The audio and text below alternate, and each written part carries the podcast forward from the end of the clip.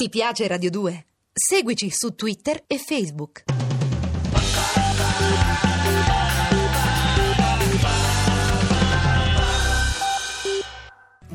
Terra di nessuno con Manuel Agnelli degli After Hours, a cura di Gerardo Panno e Lorenzo Lucidi, regia di Andrea Cacciagrano. Le lucciole che credevi scomparse cominciano a tornare. Ne ho vista una ieri sera dopo tanti anni. Ed è stato così anche con i grilli. Per quattro o cinque anni non li ho sentiti. Ora le notti sono sterminatamente gremite nel loro frinire. Le lucciole, il palazzo.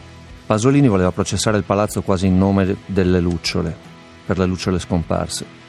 Poiché sono uno scrittore e scrivo in polemica, o almeno discuto con altri scrittori, mi si lasci dare una definizione di carattere poetico-letterario di quel fenomeno che è successo in Italia una decina di anni fa.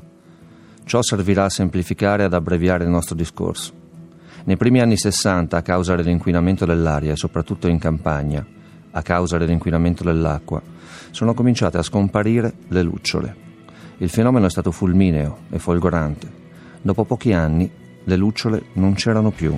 Quel qualcosa che è accaduto una decina di anni fa lo chiamerò dunque scomparsa delle lucciole. Le lucciole, il palazzo, il processo al palazzo. È come se dentro al palazzo, tre anni dopo la pubblicazione sul Corriere della Sera di questo articolo di Pasolini, soltanto Aldo Moro continuasse ad aggirarsi in quelle stanze vuote, in quelle stanze già sgomberate. Già sgomberate per occuparne altre ritenute più sicure, in un nuovo e più vasto palazzo. E più sicure si intende per i peggiori. Il meno implicato di tutti, dunque, in ritardo e solo, e aveva creduto di essere una guida.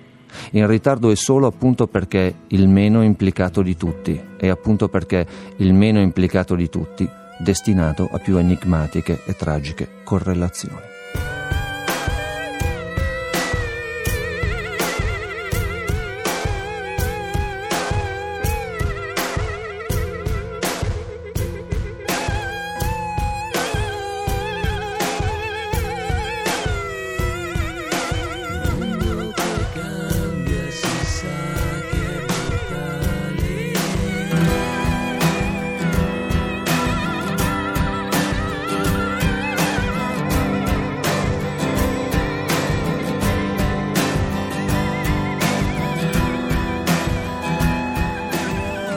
Era un estratto dall'Affare Moro di Leonardo Sciascia, in cui Sciascia citava anche delle parti di Pasolini.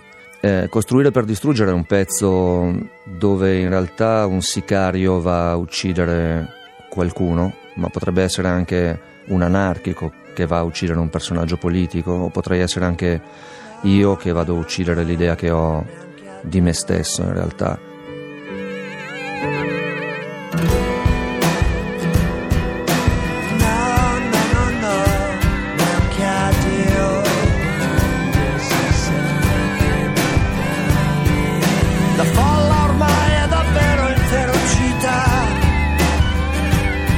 Quelli stessi che giurarono nascondono le dita, ficcandole nel culo della vita,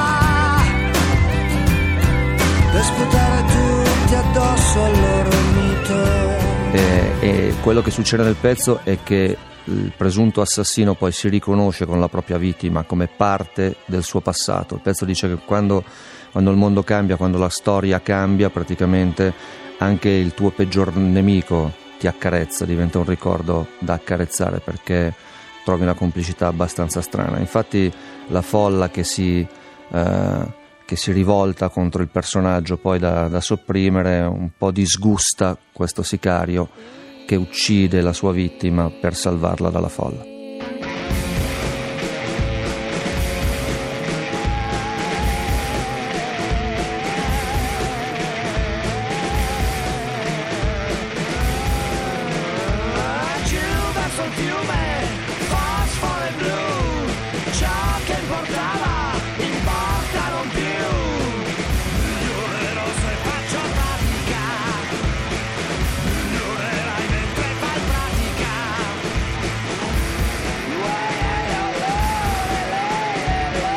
E anche oggi con Manuel Agnelli avete finito.